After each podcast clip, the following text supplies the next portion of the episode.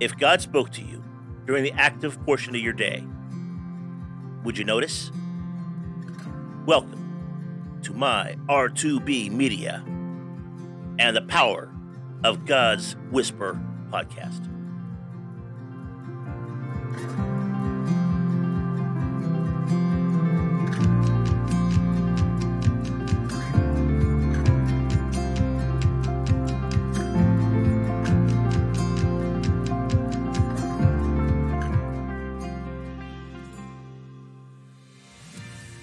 Today's instruction a time of need. He is always wrestling in prayer for you. Colossians 4:12 NIV. A friend was at a dinner party when she suddenly felt an urge to pray for her husband. He was away on a business trip in Germany, and though there was no fear in her impulse to pray, she sensed he needed the Holy Spirit's support. So she excused herself from the table and interceded for him until she felt at peace. Later, when she talked to her husband, she understood why the Spirit had prompted her to pray. At the very moment, her husband was traveling companions had been with a group of businessmen who were pressing them to visit the city's infamous red light district for an evening of entertainment.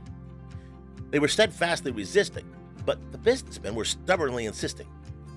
Eventually, the visitor's refusal trumped the host's insistence, and the plans were abandoned. The Spirit provided strength in a time of need. God often impresses us to intercede for people in danger or even distress.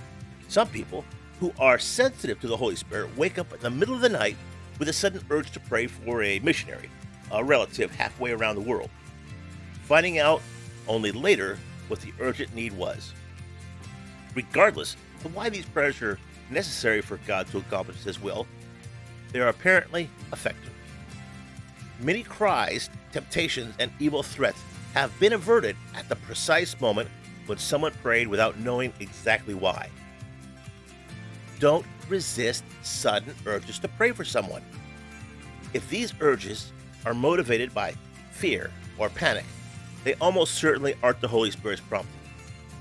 But if motivated by an awareness of intense need, they almost always certainly are.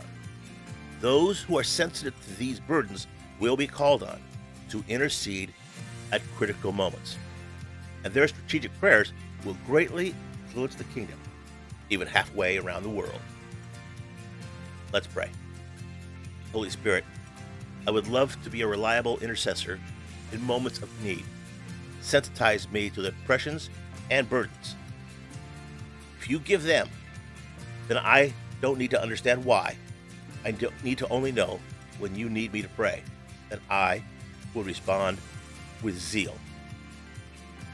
Take care, God bless, and make it a great day.